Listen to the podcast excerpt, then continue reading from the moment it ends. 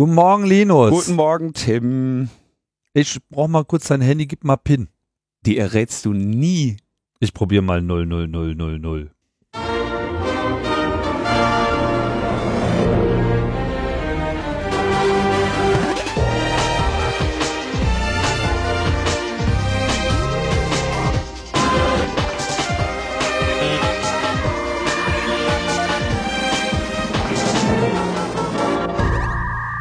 Logbuch Netzpolitik Nummer 271, frisch vom 12. Oktober 2018. Jetzt neu auch wieder mit Linus. Entschuldigung, kann ich hier mal ganz kurz auf den Tisch steigen und eine Keynote halten? Make Logbuch Netzpolitik great again. Tim, du könntest, wir könnten ein wasserstoffbetriebenes Flugzeug kaufen. Wirklich? Ja. Flugtaxi. Wasserstoff, wasserstoffbetriebenes Flugtaxi. Das, wird Das auch macht die noch kommen. Nacht zum Tage. Das wird auch noch kommen. Ja, Ja. man kann zu dem Wahnsinn, der sich in den USA abspielt, eigentlich fast nichts mehr sagen. Es ist äh, alles nur noch hochgradig deprimierend. Ich würde sagen, wir konzentrieren uns mal auf die deprimierenden Aspekte Europas. Das äh, trägt ja schon Das weit reicht genug, ne? Das reicht. Das trägt schon weit genug. Ja, ansonsten bist du erholt und ähm, alles gut, ja? Alles super. Na schön. Dann machen wir jetzt weiter sozusagen mit allem. Ja. Äh, fangen wir doch mal kurz an mit Feedback. Da war jetzt gar nicht so viel. Ähm, in der letzten Sendung hatte ich mit Thomas ein bisschen rumgescherzt, warum es denn so wenig Nobelpreise gibt für Informatiker. Wurde ich natürlich gleich darauf hingewiesen, gibt's alles schon. Für den Mathematiker gibt's halt äh, keinen Nobelpreis, aber die Fields-Medaille. Und für die Informatiker gibt's äh, auch keinen Nobelpreis, aber den Turing Award. Und das sei ja alles äquivalent. Gut, ähm, keine Ahnung, ob ich das schon mal in meinem Leben gehört habe. Ich habe es auf jeden Fall ausreichend verdrängt gehabt. Dem sei jetzt hier nochmal Rechnung getragen und das erwiesen. Wer hat den denn so in letzter Zeit bekommen? Äh, Diffie. Whitfield Diffie hat den 2015 bekommen. Whit- Tim Berners-Lee 2016. Das waren dann aber auch schon die bekannteren Personen. Der Rest sind Mhm. wirklich eher so Leute, die wahrscheinlich noch nie das Büro verlassen haben. Ähm, ja, so für so Dinge. Hm, Gibt's einen Deutschen? Nee, größten, also größtenteils Amerikaner. Israeli, Norweger sehe ich noch. Tja. Ja, also gibt's auch hier natürlich, das wurde, ah, Win Winton Surf 2004. Niklas Äh, Wirth, Dennis Ritchie, Ken Thompson. Also schon so ein paar Leute dabei, die man auch kennt. Alles gut. Sehr schön. So, wann kriegen wir den? Nächstes Jahr. Nächstes Jahr. Wir kriegen, irgendwann kriegen wir einen Podcast Award. Für, für, für die Podcast Chapter Marks, of Chapter Marks, den Brillenlauf. Lifetime Achievement.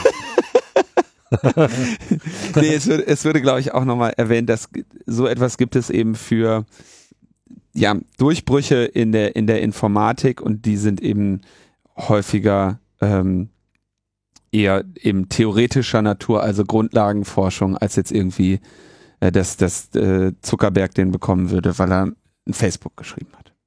Ja, das war ja auch nur ein Witz. Kann man ja trotzdem mal erklären. Kann man mal erklären. Jo. Auch ein guter Witz ist äh, das, was so die äh, Tories da in äh, Britannien gerade abziehen. Kriegen sie auch keinen Turing Award für, ne?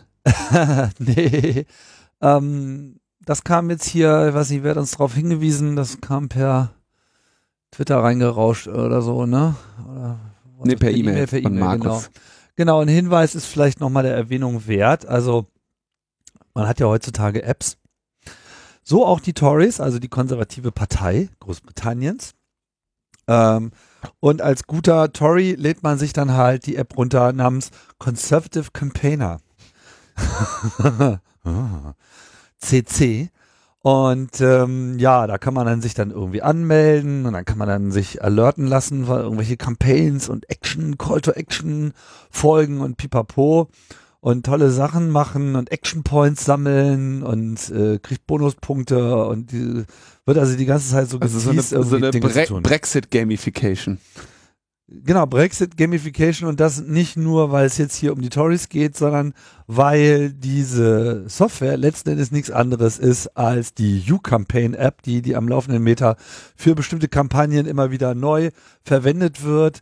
aus äh, der Finanzierungsquelle von Robert Mercer, einem Billionär, der ja auch schon bei dieser ganzen Cambridge Analytica-Geschichte dahinter stand. Und es ist auch wenig überraschend, wenn man feststellt, wo das alles noch zum Einsatz kam. Zum Beispiel beim irischen Referendum gegen äh, Abtreibung, das gescheitert ist. Äh, Gab es gleich zwei Apps auf der Basis, die Vote Leave App beim Brexit, die Trump-Pence-App, NRA, äh, Republikanischer Nationalkongress, RNC, Ted Cruz, also alles, was irgendwie einen schlechten Ruf hat auf diesem Planeten, versammelt sich hinter dieser App.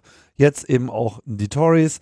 Wenn man da irgendwie mitarbeitet, ähm, gibt es sehr windige Privatsphären-Deklarationen. Da wird dann irgendwie mit Facebook äh, Analytics, Facebook Login, Facebook Share und Google Firebase Analytics gleich vier fette Tra Tracker eingesetzt, die also genau messen, was man da eigentlich mit dieser App so macht. Davon abgesehen, dass äh, sie halt auch ganz gerne mal auf die eigenen Kontakte zugreift. Mittlerweile lädt sie wohl nicht gleich das ganze Adressbuch hoch, aber frühere Versionen dieser App haben das sehr wohl gemacht und das dann natürlich mit entsprechenden Wählerlisten abgeglichen. Also, wenig überraschend. Ähm, läuft es da nicht so gut. Ich kann nur hoffen, dass da mal Leute, äh, Freunde der GDPR, also der Datenschutzregelung jetzt da mal ordentlich äh, beigehen da werden die, werden die Briten sich aber freuen, wenn sie, wenn sie jetzt noch GDPR-Verfahren kriegen. Ich glaube, das ist wirklich, ähm, das interessiert die dann irgendwie auch nicht mehr. Die sind nämlich sehr beschäftigt mit Brexit. Wie heißt die Insel? Das Ferienparadies? Was jetzt bald verhungern muss? Angela. Angela. Angela. Angela muss verhungern.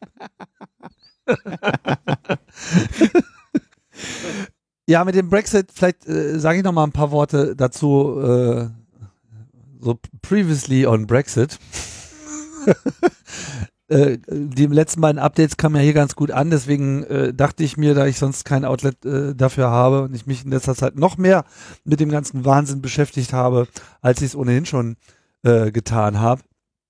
Ähm, vielleicht mal so ein kurzes, kurzen Einblick, was eigentlich gerade abgeht. Ne? Und ähm, ich finde es irgendwie interessant, dass, dass das Thema immer noch nicht,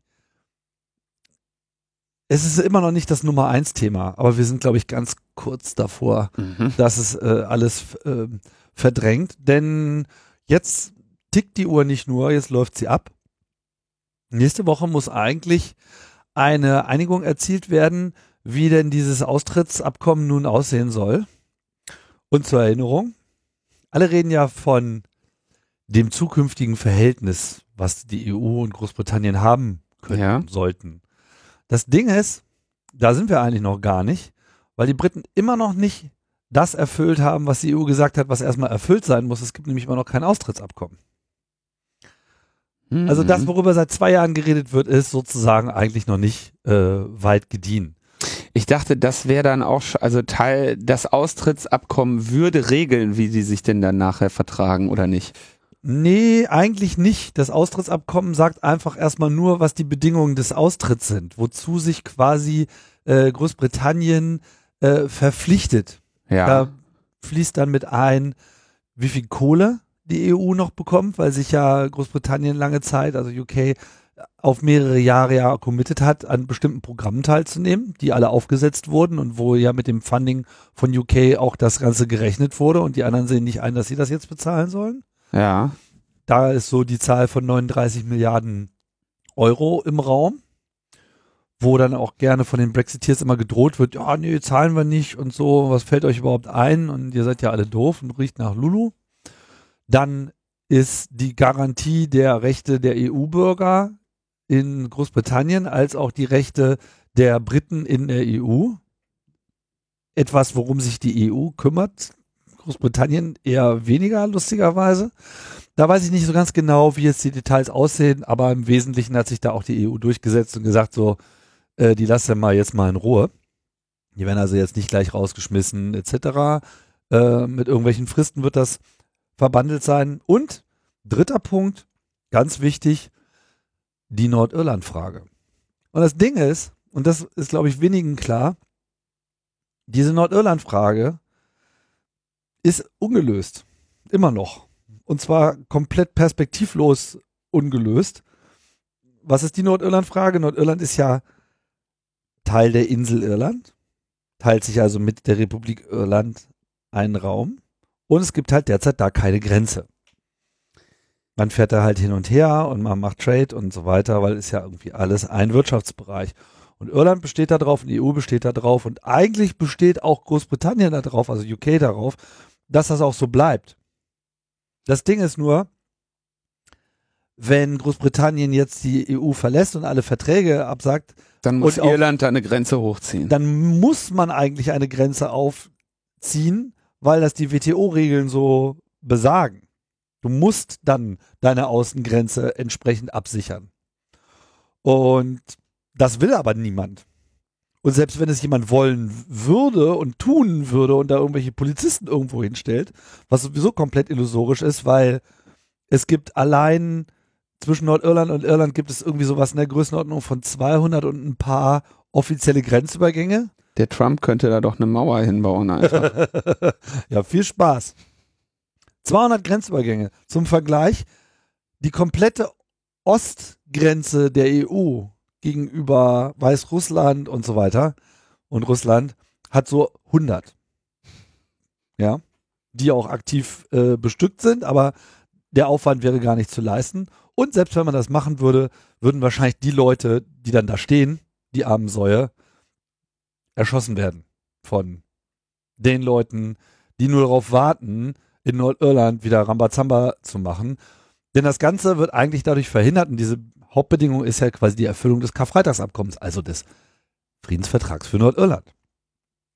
Jetzt haben wir aber leider das Problem, dass die Tories nicht alleine regieren, sondern ja in einer Koalition sind, weil sie ja dummerweise die May eine neue Wahl angestoßen hat, die sie dann verloren hat und nur noch in einer Koalition mit der DUP äh, äh, regieren kann. Die DUP, das sind so die Unionisten, also die Großbritannien, UK, Queen-treuen äh, Briten in Nordirland, die ähm, unbedingt Teil von UK bleiben wollen. Außerdem sind sie vollkommene Schwachmaten gegen Abtreibung und alles Mögliche und äh, haben dann quasi qua ihres Koalitionsanteils eine andere Regelung durchgesetzt in den internen Beschlüssen der Tories, dass ja auch zwischen Nordirland und UK keine solche Zollgrenze entstehen darf. Weil, wo kommen wir denn da hin? Dann wären wir ja abgekoppelt, dann wären wir ja Teil von Irland. Und die haben natürlich total Angst, dass irgendwie so eine Reunification da wieder angestoßen wird. Nun, das Problem ist, entweder hast du sie auf der einen Seite oder du hast sie auf der anderen. Also schließt sich alles komplett aus. Sprich, UK und dieser ganze Brexit ist ein einziger Deadlock und nichts geht voran.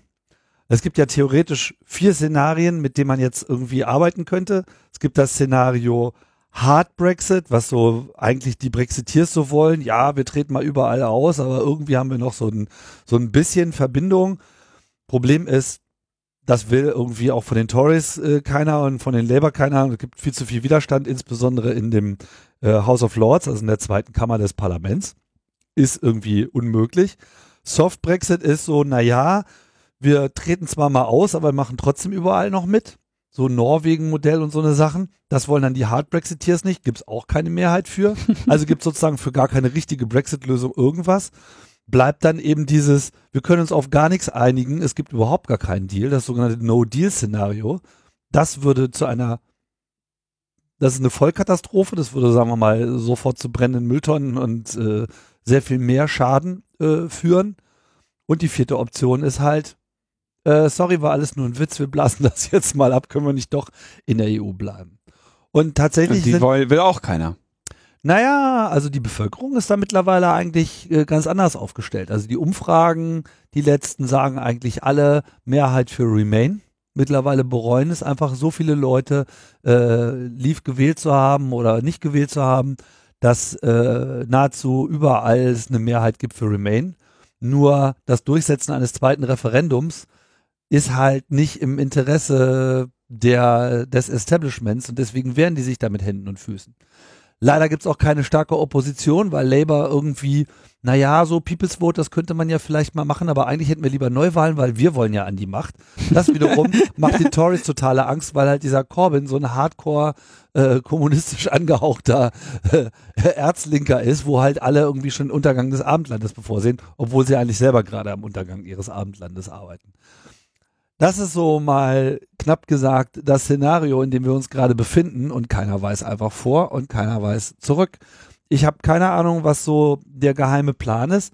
Auf jeden Fall ist der Weg, den die EU gerade geht, ziemlich krass, weil sie eigentlich pokern. Sie bleiben ja knallhart bei ihrer Meinung und mit ihrer Position haben eigentlich UK keine andere Möglichkeit als zu kapitulieren. Jetzt sind die natürlich recht stolz unterwegs und zu kapitulieren, weiß ja, macht der Brite nicht. Macht der Brite äh, äh, nicht.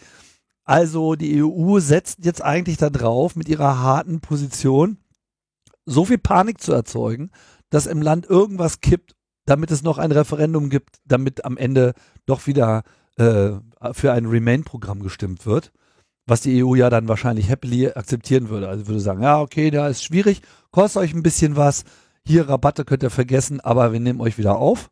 So, und dann äh, vergessen wir das auch. Das wäre natürlich äh, das Optimale. Großbritannien würde so oder so verlieren, das ist ganz klar. Also zu gewinnen gibt es für die jetzt eigentlich gar nichts mehr. Dann gibt es aber auch so andere Verschwörungstheorien und Tweets, die äh, sagen, naja, die Brexiteers, da sind mittlerweile, die sind mittlerweile so hardcore äh, unterwegs und Russen gesponsert, dass sie es geradezu darauf äh, anlegen, so ein No-Deal-Szenario zu erzeugen, um dann einfach in dem Chaos einen Umsturz zu machen. Oha.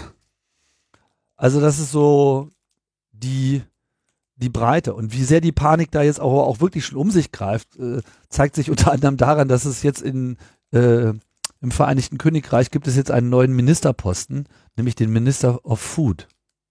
Also sie haben jetzt ein Ministerium eingesetzt, was sich nicht um Verbraucherschutz oder sowas kümmert, sondern dafür, dass sie Nahrung haben. Dass es überhaupt was zu essen gibt. Das hatten sie schon mal, nämlich kurz nach dem Zweiten Weltkrieg. So, also das ist so der Level, auf dem sich das gerade befindet. Parallel dazu wird die Industrie langsam panisch, kündigt am laufenden Meter Schließungen, temporäre, dauerhafte Schließungen, Verlagerung von Unternehmen an.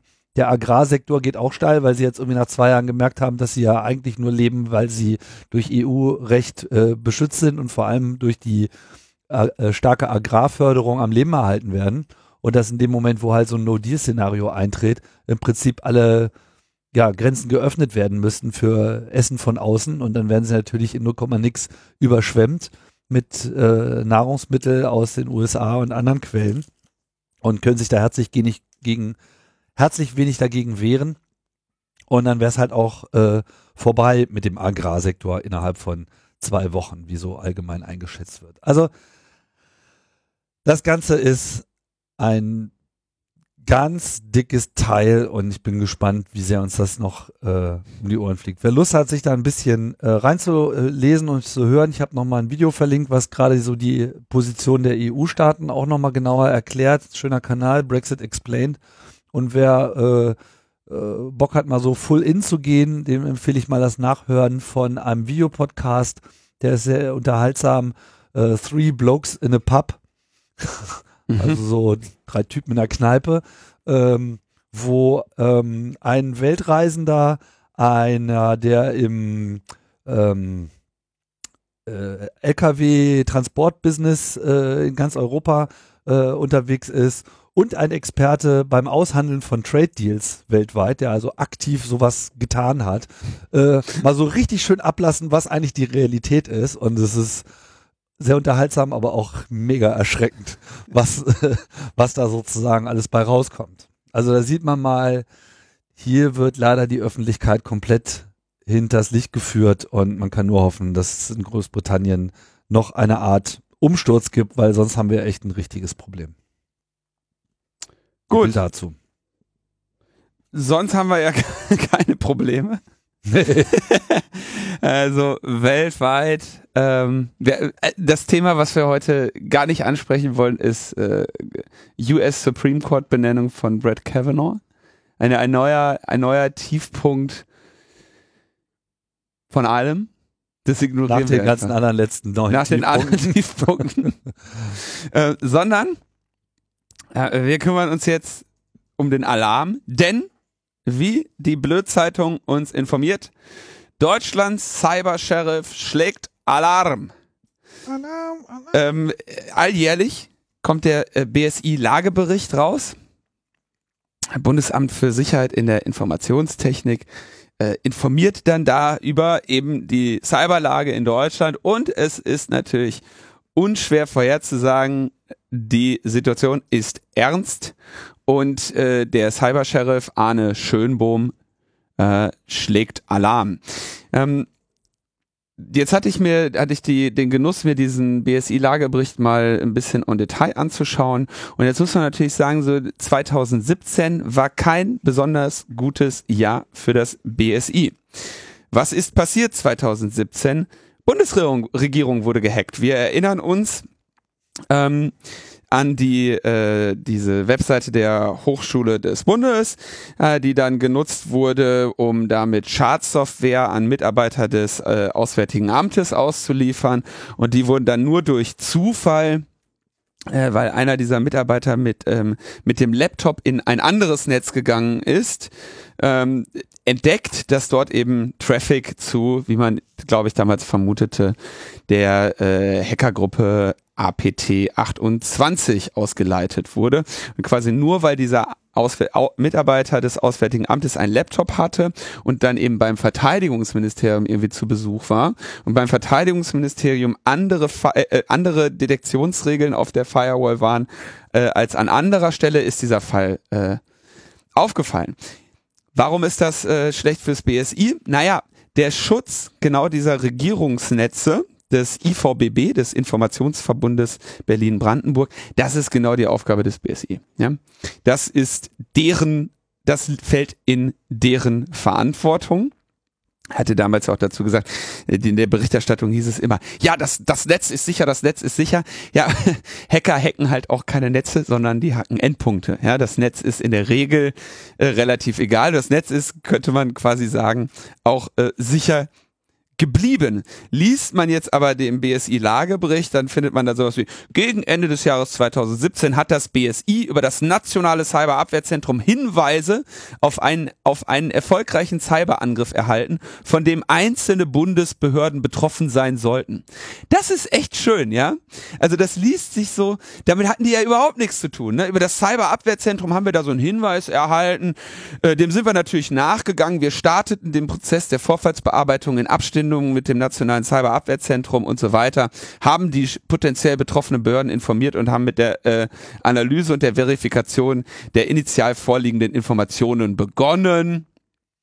Ähm, und dann sagen sie, ähm, der Angriff überfolgt, erfolgte über einen Webserver der Bundesakademie für öffentliche Verwaltung. Entschuldigung, ich hatte gerade irgendwie Bundeshochschule der, des Bundes oder so, Hochschule des Bundes. Nein, Bundesakademie für öffentliche Verwaltung.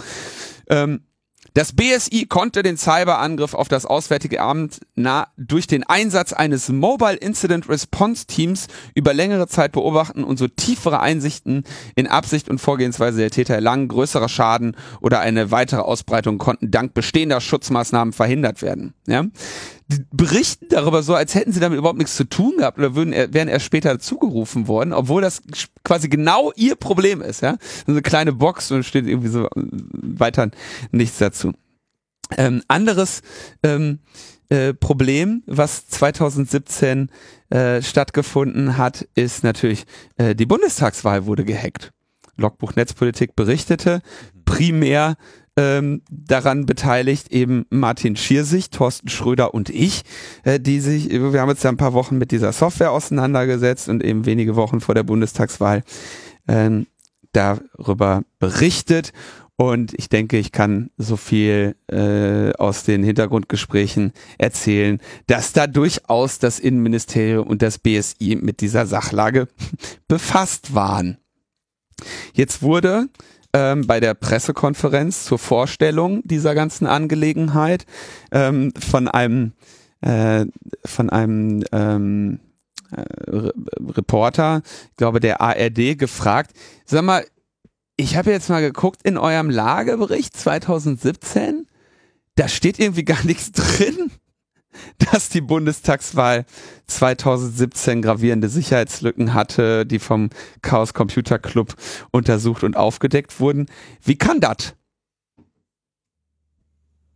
Wer auch immer Ich will nur sagen, äh, nachdem ich ja an allem schuld bin, was passiert in Deutschland, will ich nur vorsorglich darauf hinweisen, dass wie immer die Antwort ausfällt, ich darauf äh, keinen, keinerlei Einfluss hatte.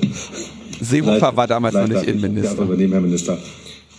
Also es ist relativ einfach. Wir, wir, nehmen ja immer eine bestimmte Anzahl von Vorfällen in so einen Lagebericht rein. Ansonsten müssten wir sehr, sehr viel dementsprechend äh, dort zum Ausdruck bringen. Das Thema PC-Wahl haben wir uns natürlich sehr intensiv angeguckt und haben ja, ja auch mit dem Bundeswahlleiter eine hervorragende Zusammenarbeit, gerade auch im Vorfeld der Wahl gehabt.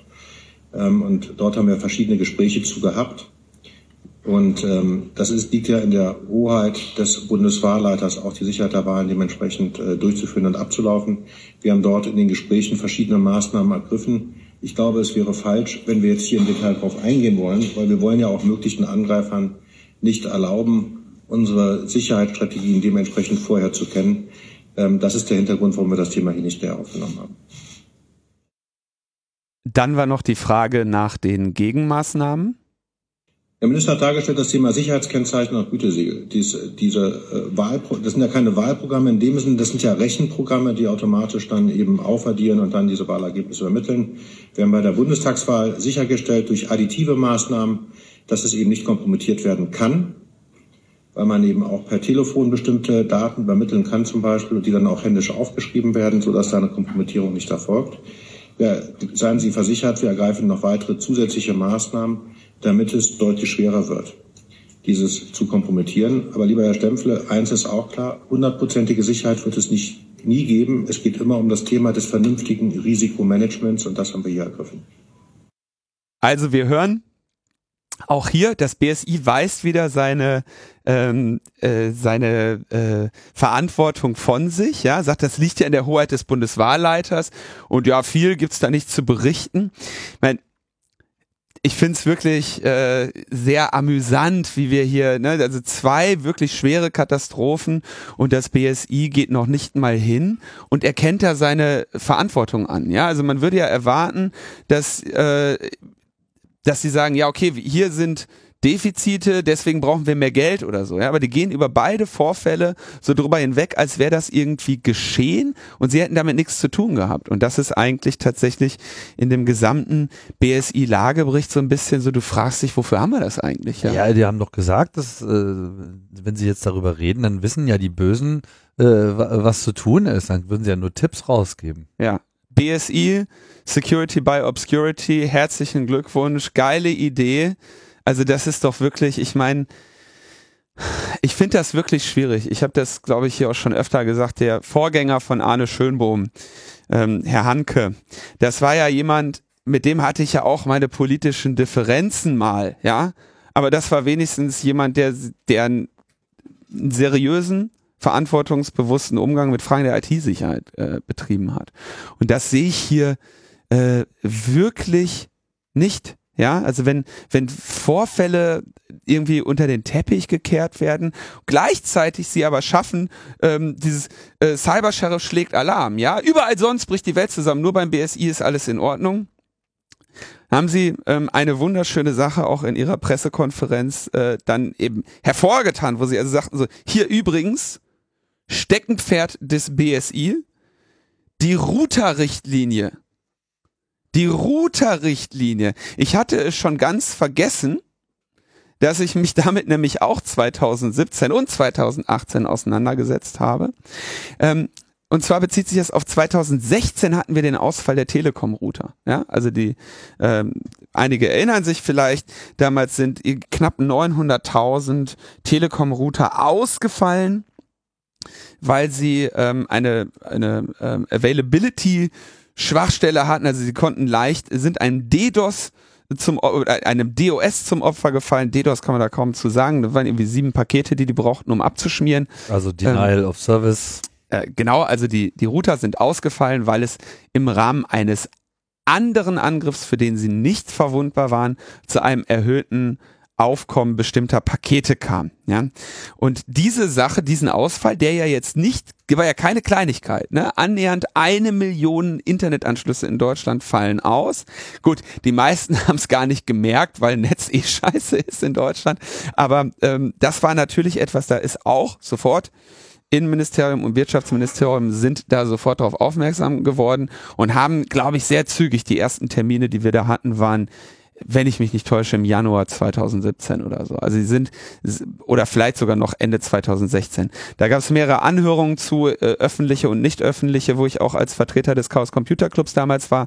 Und dann eben diese Anhörungen, äh, diese, diese Idee, dass das BSI jetzt eine Richtlinie verfasst, wie es um Router zu bestehen hat, damit da irgendwie so etwas nicht mehr passiert. Ähm, wie gesagt, an, fing damals an im Wirtschaftsministerium, dann ging es weiter im Innenministerium, weil es eben am Ende eine, eine BSI-Sache ist. Da hatten wir, ich glaube, sowas wie irgendwas zwischen drei und fünf Terminen. Ich bin da ein paar Mal hingegangen, ähm, Frank Rieger ist da hingegangen, äh, und Mirko Vogt vom Chaos Computer Club und äh, Freifunk ist da hingegangen. Wir haben diesen Prozess so ein bisschen begleitet. Da muss man sich, also, das ist ganz geil. Da sitzt du dann mit irgendwie 30, 40 Leuten. Ähm, die Leute sind Stakeholder, ja, also Hersteller von solchen Geräten, Betreiber von Netzen und dann irgendwie CCC. Ja, ich glaube, wenn ich mich jetzt nicht täusche, bei ein oder zwei Treffen war auch Klaus Landefeld. Also um D6. Vom D6, die betroffenen Menschen. Die betroffenen Organisationen, ja. Mal wieder natürlich nur so die ihre glaub, Betroffenheit zum Ausdruck Gesamtverband, Gesamtverband der Versicherungswirtschaft habe ich da auch mal jemanden gesehen. Also auch so ein paar, wo man sagen würde, okay, die haben hier unabhängiges Interesse, ja, Chaos Computer Club würde ich mal so sagen, wir sind da hingekommen, um eben technisch beratend zu stehen. Wir hatten natürlich unsere Forderungen. Unsere Forderungen waren primär, bitte, bitte, bitte, Haftung einführen. Das ist ja das, was wir immer sagen. Wir wollen äh, für bestimmte Fälle, in denen eben ne, Fahrlässigkeit nachzuweisen ist, wollen wir Haftung der Hersteller. Weil über Haftung klärt, klären sich sehr viele Details sehr schnell, ja? Und automatisch. automatisch, ja. Da schafft man einfach einen Anreiz und dann klappt das, mhm. ja. Wenn du keine Haftung hast, wie zum Beispiel jetzt bei der Manipulation von Dieselsteuergeräten oder so, ja, dann merkst du, dass da, dass, dass sich der Markt sehr langsam äh, erst anpasst an, an die Anforderungen, die du haben möchtest. Deswegen haben wir gesagt, hier mach doch einfach ein Preisschild dran. Was meinst du, wie schnell solche Sachen passieren? Ähm, weiterer Punkt natürlich eine unserer Forderungen, ähm, verpflichtend Updates, also eine Verpflichtung, Updates bereitzustellen für einen genannten Mindestzeitraum, den wir eben auch quasi diktiert haben wollen durch eine, äh, durch diese Anforderung und dann, sehr, sehr wichtig, eine unserer zentralen Forderungen auch, wenn du jetzt als Hersteller sagst, dieses Gerät, für dieses Gerät leiste ich keinen Support mehr. Das ist jetzt, sagen wir mal, acht Jahre alt. Ähm, wir haben dafür jetzt Software-Updates bereitgestellt über die, über die letzten acht Jahre. Nun hören wir damit auf. Ja, was ist dann? Das ist ein sehr interessanter Fall, weil dann ja im Prinzip die, ähm, die Nutzerinnen dieser Geräte vor der Entscheidung stehen, okay, gehe ich das Risiko jetzt ein, dieses Gerät weiterhin zu betreiben, welches unter Umständen unsicher ist, oder werfe ich es jetzt weg? Mhm. Weil wer weiß, wie lange das noch äh, wie lange das noch sicher bzw. unsicher ist. Ähm, die dritte Option wäre natürlich zu sagen, okay, wenn der Hersteller schon sagt, wir kümmern uns jetzt nicht mehr um die Software, dann wäre natürlich eigentlich zu erwarten, dass der Hersteller sagt, wenn wir es nicht machen, dann kannst du, lieber Verbraucher oder liebe Verbraucherin, das selber machen und oder ähm, eine Open Source Community möge sich bitte dieses Gerätes bemächtigen. Ähm, sehr viele ältere WLAN-Router kannst du ja sehr gut betreiben, zum Beispiel mit OpenWRT, mit einer äh, quelloffenen, ähm, wunderbaren äh, äh, äh, freien Software, die ähm, mit einer aktiven Entwickler-Community äh, diese Geräte weiterführen kann. Ja, also das wäre, war unser Verlangen, dass man sagt, wenn du aufhörst, dich darum zu kümmern, dann gibt das, sei verpflichtet, das freizugeben. Im Prinzip eine rein ökologische Förder, äh, Forderung. Ja, zu sagen, okay, wenn du dieses Gerät ähm, in einen Zustand versetzt oder das Risiko eingehst, dass dieses Gerät nicht mehr äh, sicher betrieben werden kann, dann wäre eigentlich die äh, notwendige Konsequenz, die Menschen müssen es wegwerfen. Und das ist ein elektronisches Gerät, was, wenn es noch funktioniert, mit einer anderen Software vielleicht auch funktionieren kann. Ja? Wenn du deiner Verantwortung nicht mehr gerecht werden möchtest, der Nachsorge, dann musst du es wenigstens anderen ermöglichen. Ja? Wäre sowas wie, um jetzt mal bei den Autovergleich zu bleiben, stell dir mal vor, VW würde dir ein Auto verkaufen und sagen, also unsere Werkstätten liefern dir dafür für die nächsten zehn Jahre Ersatzteile und reparieren das, aber dann endet leider dein Supportvertrag. Äh, wenn die Karre dann kaputt ist, dann äh, hast du eben Pech gehabt aber in eine freie Werkstatt darfst du nicht gehen. Das möchten wir verhindern. Ne, würdest, du, würdest du nicht akzeptieren. Also das waren unsere Forderungen, die wir da an den Tisch gebracht haben.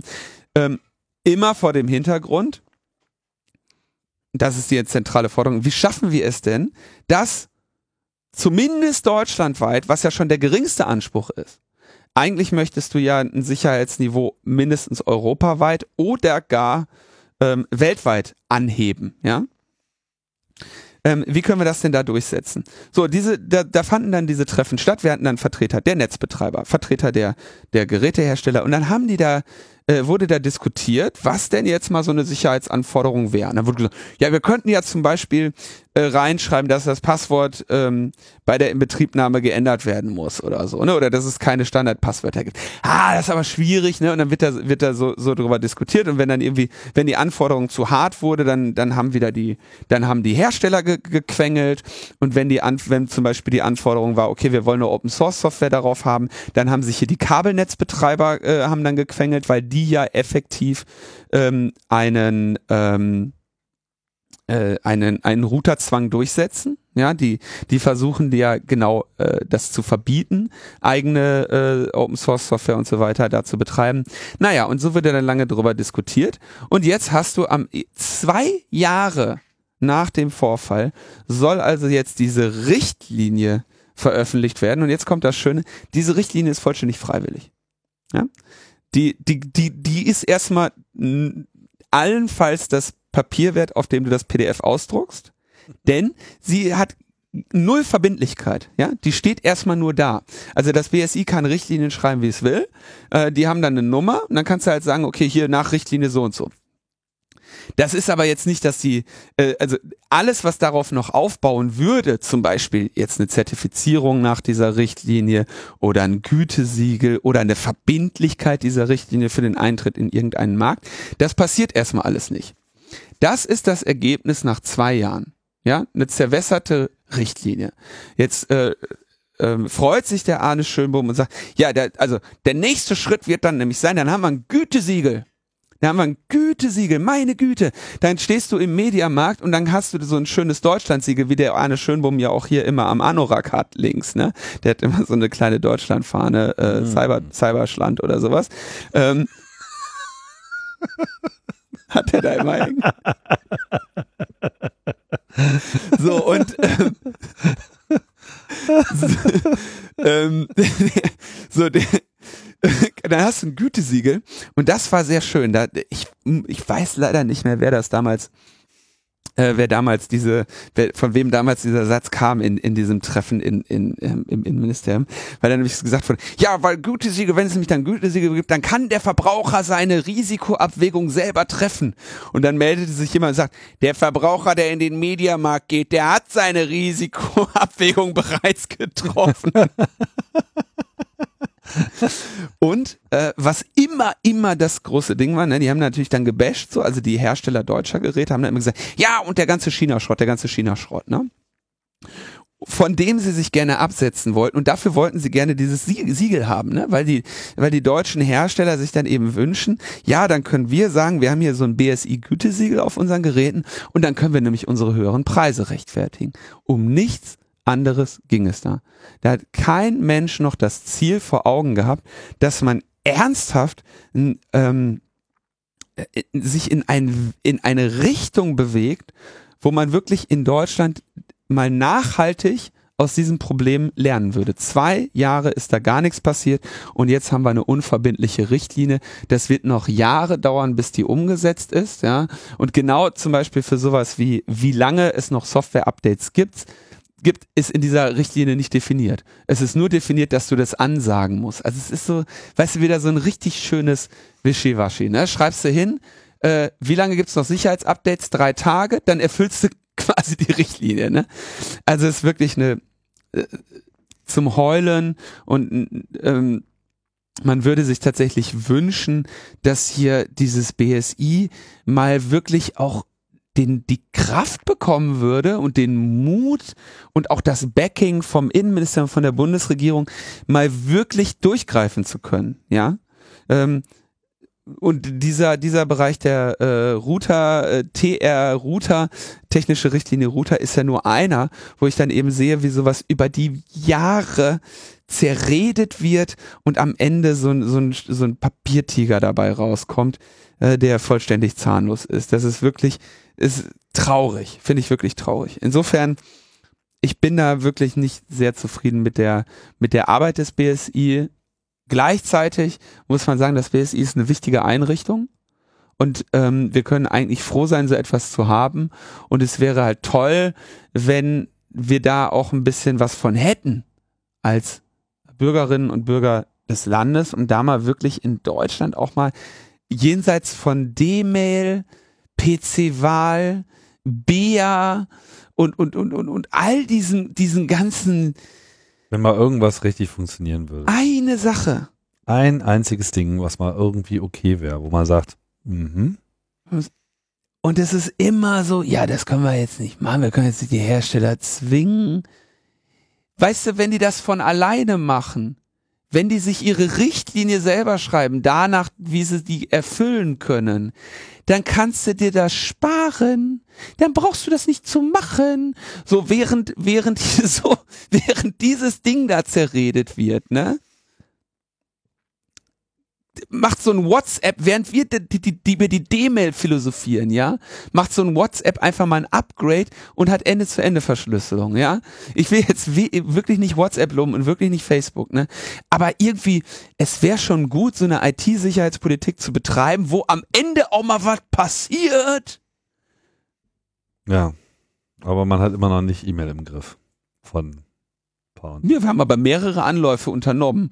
Also ich habe, ich habe, ich war gestern äh, in in Oldenburg an der an der äh, dem Institut für Informatik da, haben wir mit so ein paar Leuten drüber gesprochen. Ähm, weißt du, wie viele unter, also wir haben irgendwie diese Volksverschlüsselung, wir haben das D-Mail, wir haben den E-Postbrief, wir haben das besondere elektronische Anwaltspostfach und mir sind noch zwei weitere Sachen eingefallen, wo in Millionenprojekten Projekten versucht wurde, irgendwie das E-Mail sicher zu machen, ja. Ich frage mich, wann das nächste kommt, weil ist längere Zeit nichts mehr passiert. das, ist, das ist echt unglaublich. Naja. Und das, obwohl es, wie wir auch schon mehrfach betont haben, eigentlich ja schon lange was gibt. Das Problem ist seit Jahrzehnten gelöst. Es ist einfach, es gibt's schon alles. Heißt, S-MIME könnte man einfach einführen Dafür habt ihr irgendwie euren äh, elektronischen Personalausweis und all diesen Kram. Das wäre alles da gewesen. Für eine Mark 80. Ja. Wenn das nichts kostet, dann ist es das auch nichts, ne? Das ist wirklich eine Katastrophe. Das ist wirklich, also, und äh, ich finde das ganz schlimm. Da, du, du merkst auch, dass die Leute alle in diesen Treffen sitzen. Da kam ja beim dritten Mal kein Techie mehr hin. Der einzige Techie, der da noch hingegangen ist, war Mirko, ja. Und der kam auch jedes Mal irgendwie so zähneknirschend zurück und sagte so, Linus, was, ich möchte das nicht. So, ne? Weil da irgendwie die ganze Zeit nur so Marketing-Heinis sitzen, die irgendwie ihre drei Notizen haben und sagen, wenn das und das gesagt wird, sagen nein. Ja? Da kommen doch die friedliebsten Nerds irgendwie an und wollen nur noch töten. Ich würde dem Mirko jetzt nicht unterstellen, dass er töten wollte, aber er war jetzt zumindest nicht mal weit weg davon. Schlimm. Und da werden wir dann, da werden wir auch wieder zerrieben, ja. Und da kommst du immer, äh, so, oh, naja. Next. Next. Kommen wir zu einem schönen, ähm, ähm, jetzt kommen wir zu einem schönen Thema, das ihr in der letzten Sendung schon angesprochen hattet. Ähm, Bloomberg. Bloomberg hat mal wieder einen Scoop gehabt. Wahnsinn-Story. Ja. Richtig geile Recherche. Story geht so. Es gibt einen Hersteller von ähm, Mainboards, primär im Serverbereich. Das ist ein US-amerikanischer Hersteller, trägt den Namen Supermicro. Also so US-taiwanesisch. Ja, äh, mhm. okay. Und produziert wie eigentlich alle seine Hardware in China. Und ähm, äh, hat ist jetzt so im, im Serverbereich, glaube ich, sehr, sehr verbreitet, ja. Und äh, jetzt sagt Bloomberg, ja, also es wäre so gewesen, bei Amazon waren eben Supermicro, nee, Amazon wollte ein Unternehmen kaufen. Dieses Unternehmen hatte in seinen Servern Super, Super Microboards im Einsatz. Und dann hat Amazon im Rahmen seiner Akquisitionsüberlegungen gesagt, hier, wir machen mal, wir schicken da mal ein paar Pentester durch. Und die haben dann ähm, Hardware-Trojaner auf diesen ähm, äh, äh, auf diesen Boards gefunden, auf den Mainboards. Kleine Chips, die quasi nicht in dem in der in den Herste in den Bestellungen von Supermicro drin waren, die auf äh, die auf diesen Boards saßen und so wird äh, beschrieben, die irgendwie irgendeine Form von Eigenleben entwickelt haben, was hier jetzt technisch nicht genauer beschrieben wird. Ähm, und irgendwie aber die ganzen Computer trojanisiert haben. Und dann dachte sie so, oh, Wahnsinn, ne? So unglaubliche Geschichte. Ähm, fast, fast wie die NSA das bei anderen, bei anderen Leuten macht.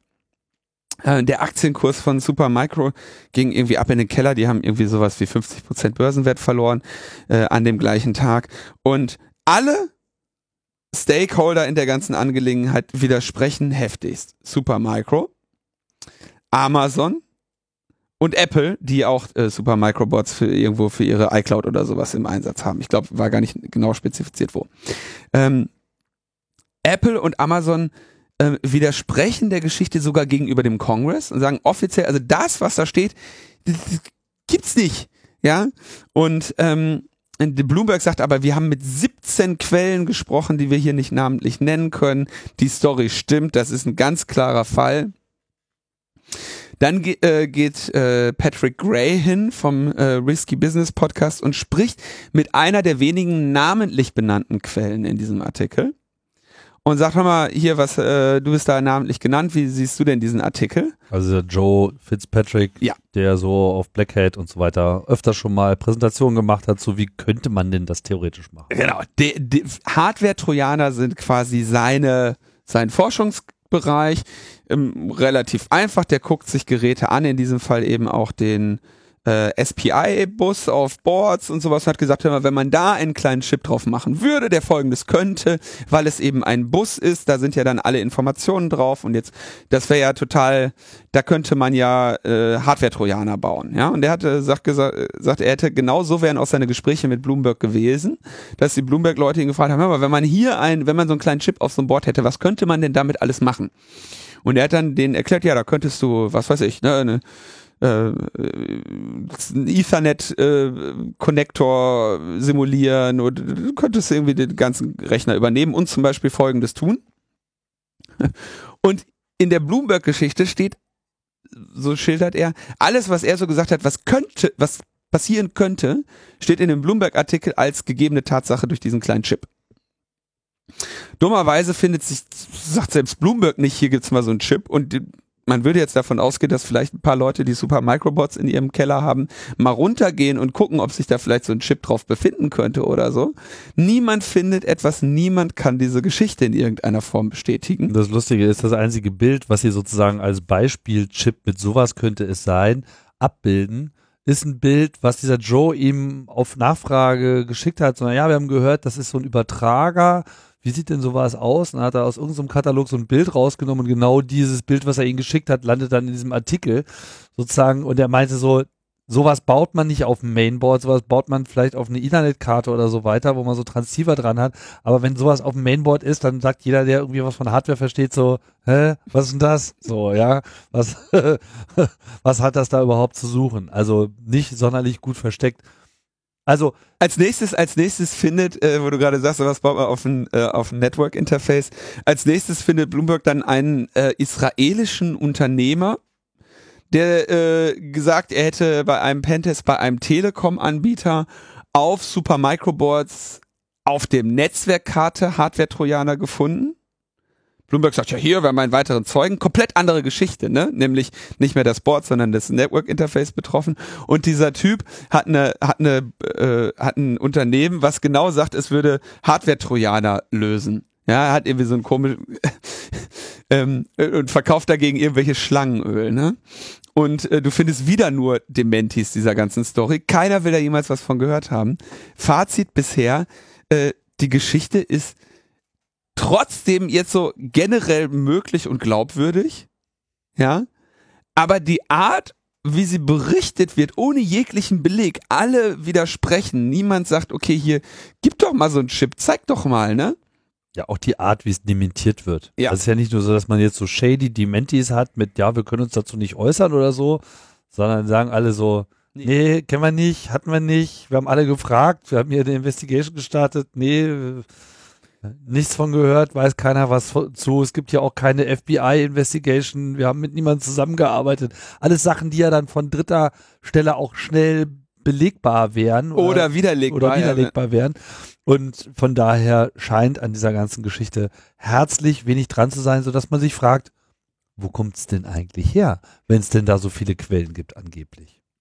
Tja, darüber wird jetzt spekuliert. Ich bin einfach mal sehr gespannt. Also Bloomberg steht da natürlich auch mit einem halbwegs guten Namen in der, in der Kreide. Und äh, das ist halt eine Nummer zu, zu groß, um, um sowas irgendwie, äh, so- bei sowas Unsinn zu behaupten.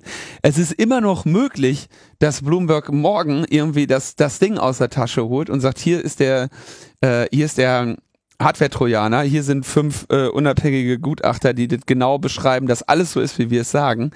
Aber bis jetzt äh, riecht das nicht danach. Und äh, ich habe den, es, es nähert sich langsam die Befürchtung, äh, dass diese Journalisten hier äh, irgendwie ein bisschen Eine Die. Desinformationskampagne auch vor allem auf den Leim gegangen sind. Das kann natürlich auch sein. Also die, äh, es passt ja zu der zu der Storyline des Pentagon und vor allem der Planung von Donald Trump, dass jetzt diese ganze Produ Produziererei in China äh, passt jetzt politisch nicht so ganz. Ne? Ja, das wird schlecht geredet. Das wird ja hier auch auf Future Zone von Erich Möchel wenig nahegelegt, so dass, äh, dass das einfach jetzt die, die Quellen sind. Hier wird einfach behauptet, China ist gefährlich für die Produktion. Ähm, lass mal lieber in den USA machen. Was im Übrigen, wie jeder weiß, der ein we- wenig Einblick hat in diese Industrien, derzeit einfach vollkommen illusorisch ist. Es ist derzeit einfach niemand in der Lage, auch nur annähernd diese Produktionskapazitäten, geschweige denn die Preise, die äh, China da derzeit realisiert und Taiwan auch nur annähernd im Westen zu äh, reproduzieren, geschweige denn zu unterbieten. Und von daher ist das alles ja Wunschdenken. Gut, kommen wir zu neuen äh, künstlichen Intelligenzgeschichten. Dadurch wird ja alles besser. Haben wir gelernt. Ja, künstliche Intelligenz ist ist ja super klug, ne? Die alte Intelligenz war nicht so geil. Jetzt nehmen wir die künstliche. Und da da hat Amazon oder willst du das erzählen? Ich kann das kurz Ja. erzählen. Also Amazon äh, hat sich gedacht, naja, Recru Recruiting ist ja voll anstrengend. Wir brauchen jetzt so viele neue Leute. Da müssen wir jetzt mal mit Software optimieren. Hat dafür ein Team in Edinburgh gestartet. Die haben dann 2014 angefangen, so eine Software zu entwickeln. Und äh, die wollte dann sozusagen die Bewerbungen des potenziellen neuen Personals einfach sich durchlesen und bewerten auf Basis von, naja, früheren Bewerbungen und haben da irgendwelche Modelle sich gebaut für Jobfunktionen, um das alles zu bewerten und so gut 50.000 Begriffe in den Bewerbungen ausgewertet, um dann am Ende für jeden Bewerber so ein bis fünf Sterne äh, zu vergeben, um zu sehen, wie geil denn das so ist. Wer eh so ein Freund von, von Sternchen für Bewertungen mit das Fünf-Sterne-System ist äh, schön doof. Fünf Sterne Deluxe. Ja. Kennst du diesen schönen Witz? My Review of the Solar System? One Star. naja, auf jeden Fall stellte sich 2015 schnell raus, äh, klappt alles nicht so wie äh, gedacht. Die Datenbasis war nämlich die Bewerbung der letzten zehn Jahre und das waren im Wesentlichen Männer. Und äh, stellt sich raus, hat alles nicht so gut funktioniert, weil äh, unter anderem Worte, die Männer gerne verwenden, höher bewertet wurden und äh, auch so diverse äh, Abstufungen vorgenommen wurden, wenn halt irgendwas mit Frauen da drin stand. Ne? Also wenn irgendeine Frau gesagt hat, sie war so in ihrem Schachclub irgendwie äh, Captain, so, dann führte das in diesem Algorithmus eben zur Abwertung. Und wir wissen ja bei AI und Machine Learning Sachen, man weiß immer, also da wird nicht ein Algorithmus gemacht, sondern der Algorithmus ergibt sich aus den Daten, mit denen man die Maschine füttert. Deswegen äh, kann man das alles erst im Nachhinein feststellen. Da wurde dann auch noch manuell äh, nachbearbeitet und so eine Sachen versucht auszugleichen. Äh, auch so, dass irgendwie, wenn Frauen auf einem College waren, wo nur Frauen waren, dann führte das auch zur Abwertung. Einfach dadurch, dass man die falschen Daten hatte. Und äh, es blieb einfach am Ende auch noch genug Quatsch über, funktionierte alles nicht. Äh, es wurden einfach nur noch Unqualifizierte für irgendwelche Jobs vorgeschlagen und 2017 wurde dieses Programm eingestellt und äh, angeblich hätten sie es ja auch nie so richtig zum Einsatz gebracht. Was man hier sieht, ne, das, also klassisches Problem bei der Anwendung von künstlicher Intelligenz ist, dass das Ding eben aus Daten der Vergangenheit gefüttert werden muss. Das kann nur so gut werden, wie die Vergangenheit war. Wie die Recruiter vorher waren, ja. Ähm, und wenn du eben, wenn du in deinen, in deinen Lerndaten diesen Bias hast zu männlichen äh, Bewerbern, dann ist das ganz selbstverständlich, dass dein, äh, dass deine AI das auch lernt. Ja, wenn das fängt auch äh, selbst wenn man das Wort äh, Female jetzt da rausgenommen hätte, dann wird es das eben an anderen Sachen festmachen. Was weiß ich irgendwie Dauer der Ausbildung oder ihr, es gibt viele Unterschiede. Das, es waren auch so Wörter, die Männer gerne benutzen, genau. so executed und also so Wörter. Oder die, die spielen eben Football statt Soccer, ja, in den USA. Also das ist ganz ganz klar, äh, das, das wird passieren, wenn du Biases hast, wer, wird deine AI die auch reproduzieren, es sei denn, du sorgst dafür, dass du das Ding mit ausreichend Futter, äh, dem Ding ausreichend Futter gibst. Das ist das Gegenteil lernen kann. Ja, das war übrigens auch genau das, was ich damals bei dem Einsatz äh, zu Risikomanagementsystemen in der Besteuerung an den Bundestag gemeldet habe, dass ich gesagt habe, wenn ihr so einen Mist einsetzt, müsst ihr mindestens 50 Prozent der Entscheidungen auch nochmal auf Basis von Zufall treffen damit das Ding überhaupt Gelegenheit bekommt, seine eigenen Voraussagen wieder zu, ähm, revidieren. Äh, zu revidieren. Weil wenn das, wenn das Ding jetzt einmal anfängt, Männer zu, ähm, äh, äh, zu bevorteilen, dann kann es nicht mehr feststellen, dass Frauen unter Umständen besser sind. Es fängt dann nur noch an, zwischen Männern zu diskriminieren. Und das ist jetzt nur das eine, was du halt feststellst, ja, dass es irgendwie sagt, ah, zwischen Männern und Frauen. Das kann aber nochmal genauso gut zwischen äh, äh, bei den Männern nochmal nach der äh, sozialen Herkunft oder sonstigen Unterschieden haben. Und das Üble ist eben, teilweise auch, wenn das einfach nicht explizit in den Daten ist, sondern nur implizit. Deswegen macht man sowas nicht und es wäre auch echt sehr schön, wenn dieser äh, AI-Hype da irgendwann mal ähm, zum zum Ende kommen würde und Leute das irgendwie vernünftig zur Anwendung bringen würden. Gerade bei Amazon würde es es ja eigentlich hoffen, dass da genug Leute sind, die sich wenigstens bei der ähm, bei dem Einsatz dieser Technologien irgendwie äh, der Fallstricke bewusst sind. Kommen wir zurück in den Bundestag. Wir haben ja jetzt die AfD dort sitzen und die AfD hat Geld und Zeit, denn wirklich arbeiten braucht sie ja nicht. Wir erinnern uns, wie ähm, der Gauleiter im Sommerinterview auch nochmal erzählt hat, was alles nicht seine Aufgabe ist. Äh, wohl aber natürlich das, das Stellen von Anträgen. Und am heutigen Freitag wird dann sehr schön im Bundestag ähm, im Zweifelsfall ohne Diskussion entschieden.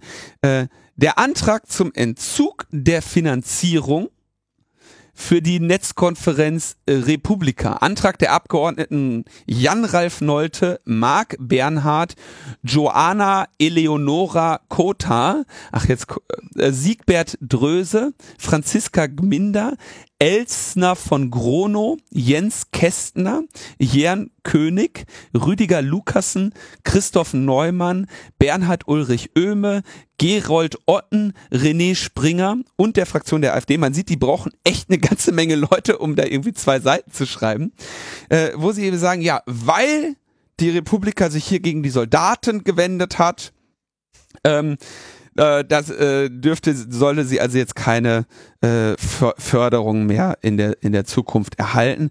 Stimmt natürlich überhaupt nicht. Die Republik hat überhaupt keine Soldaten äh, ausgeschlossen. Die Republik hat einfach nur gesagt, wir möchten bitte, dass sie keine äh, Uniform tragen und wir können ihnen, wenn sie da Uniform tragen, eben auch keinen Stand anbieten, ja, gegen Geld, ja, also das, das, das Geld, da wäre ja auch wieder eine staatliche Förderung der Republika quasi gewesen. Nein, das wäre diese Bundeswehr Arbeitgebermarke gewesen, die das bezahlt hätte. Und da sehen wir eben, was für, was für Leute wir da jetzt haben. Jetzt greifen sie, und das war ja auch die ganze Zeit klar. Ne? Es wurde ja auch von, also im Prinzip sind sie ja hier im Fahrwasser von Peter Tauber von der CDU, der damit ja angefangen hat, äh, zu sagen, ey, was ist das hier? Die kriegen öffentliche Mittel, jetzt müssen wir die, äh, jetzt müssen wir die angreifen. Ähm, AfD ist da natürlich gerne mit dabei. Ähm, außerdem gibt's eine sehr schöne kleine Anfrage der AfD-Fraktion, äh, wo sie äh, von der Bundesregierung wissen möchten, welche Programme von NGO sie in welcher Höhe finanziell unterstützt hat. Und da interessieren sie sich für Ärzte ohne Grenzen, die Amadeo Antonio Stiftung, Amnesty International, die Clinton Foundation, Korrektiv, das European Center for Press and Media Freedom, European Civil Liberties Union, European Council on Foreign Relations, European Stability Initiative, Global Investigative Journalism Network, Human Rights Watch, ich bin hier, internationale Organisation für Migration, Initiative Transparente Zivilgesellschaft, Investigative Europe, Journalismfund.eu, Journalists Network, Jugend rettet, Mediendienst Integration, Migrant Offshore Aid Station, Mission Lifeline, Netzpolitik.org, Netzwerk Recherche, No Border Network, Proactive Open Arms, Republika, Reconquista Internet, ähm, Reporter ohne Grenzen, Save the Children, CIC Watch, SOS Mediterranee, und Transparency International. Arne Semsrott hat äh, sehr gesagt, also im Prinzip so eine schöne äh, Liste an Vorschlägen, wo man Geld hinspenden kann, hat er lange nicht gesehen und äh, dankt damit dafür der AfD. Aber wir sehen sehr genau, ähm, dass jetzt eben deren Mitarbeiter und deren Abgeordnete schon sehr klar äh, anfangen, ihre im Bundestag äh, vorhandenen Einflussmöglichkeiten dazu zu, zu nutzen, jetzt gegen die offene Gesellschaft, gegen liber, äh, liberale Kräfte vorzugehen.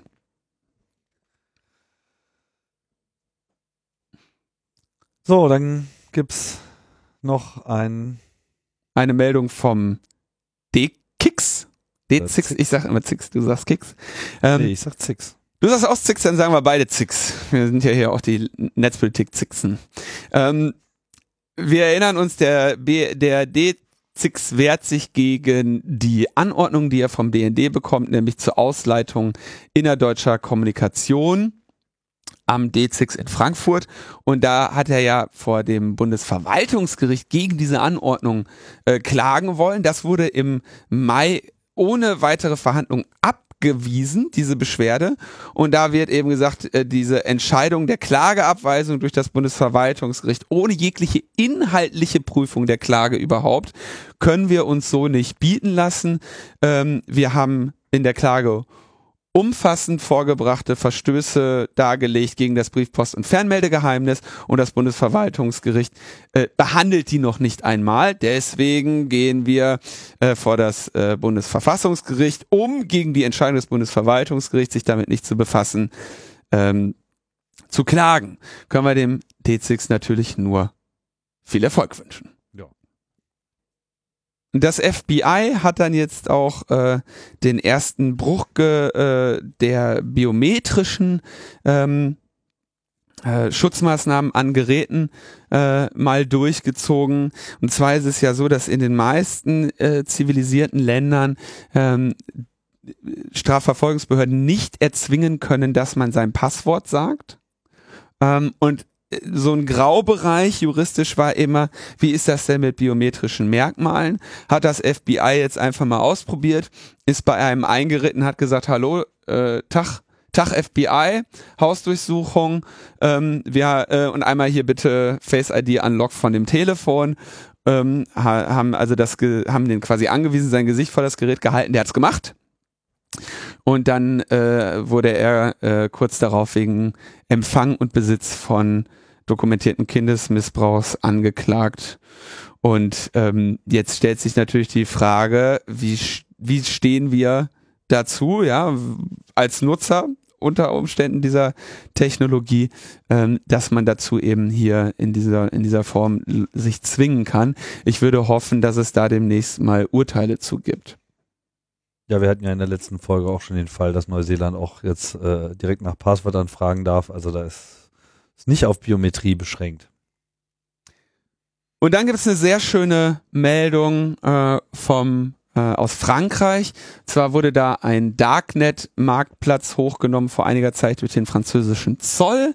Der hat den Namen Black Hand gehabt und die haben sich dann eben dieses, diesen Server angeschaut und fanden heraus, dass es dort jemanden gab, der ähm, äh, sensible Daten und Informationen aus den nationalen Polizeidatenbanken äh, unter Pseudonym äh, in diesem äh, Darknet-Marktplatz äh, verkauft hat, ja.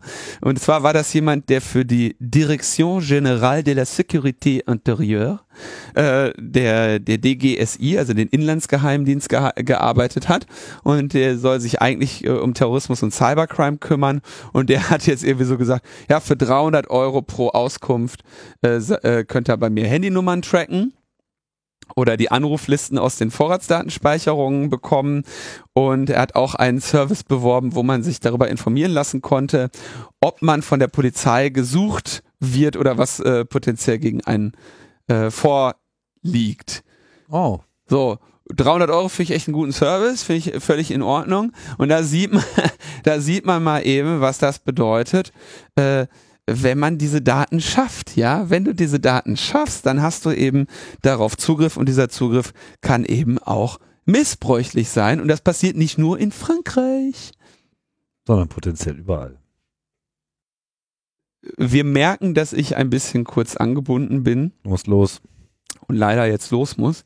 Deswegen machen wir ein kurz, äh, kurzes, schmerzloses Ende äh, mit einem Dankeschön welches von mir geht an Alexander, Andreas, Arne, Benedikt, Björn, Christian, Clemens, Daniel, Dirk, Fabian, Jens, Katharina, Kai, Martin, Matthias, Michael, Peter, Ralf, Sebastian, Simon, Steffen, Thomas, Tore, Tim, Tim und Judith, Herzliche Grüße, Tobias und Toni. Herzlichen Dank. Man merkt, du warst eine Weile weg. Ähm und ja, wie man schon merkte, muss jetzt auch los. Also, machen wir erstmal Schluss. Wir haben noch ein paar Themen für die nächste Woche äh, aufgespart. Uns gehen die Themen ohnehin nicht aus. Nee, leider nicht. Das wäre eigentlich schön, ne? Eigentlich wäre es im Prinzip müsste man sagen, es wäre Erfolg schön. Erfolg hat dieser Podcast erst, wenn er nicht mehr nötig ist. Ja. das Ziel dieses Podcasts ist, nicht mehr nötig zu sein. Vielen Dank fürs Zuhören. Bis bald. Ciao, ciao.